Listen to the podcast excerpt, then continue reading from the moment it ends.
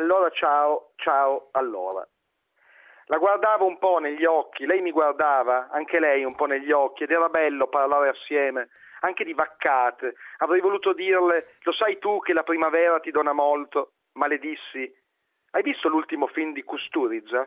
Lei rispose, sì, bello. Ma io avrei voluto dirle, lo sai che le tue labbra hai la bocca più al sapore di ciliegia che ho mai visto, sei la più bella forse di tutto il mondo, ma le dissi, beh certo sto Kusturica è proprio un bel registone, e lei rispose sì, proprio. Lei aveva occhi castani grandi, grandi castani occhi grandi, avrei voluto dirle scappo via, vieni con me dove nessuno ci trova e poi l'avrei baciata per due giorni di seguito, senza staccare i miei labbri dalla sua stupenda bocca, stupenda, maledissi. Beh, allora ciao. E lei, ciao allora. Sì, ciao, ci si vede. Sì, ci si vede. Magari un giorno ti chiamo. Sì, magari un giorno. Poi giunse un tipo, tra l'altro molto brutto, che se la portò via e un po' l'abbracciava.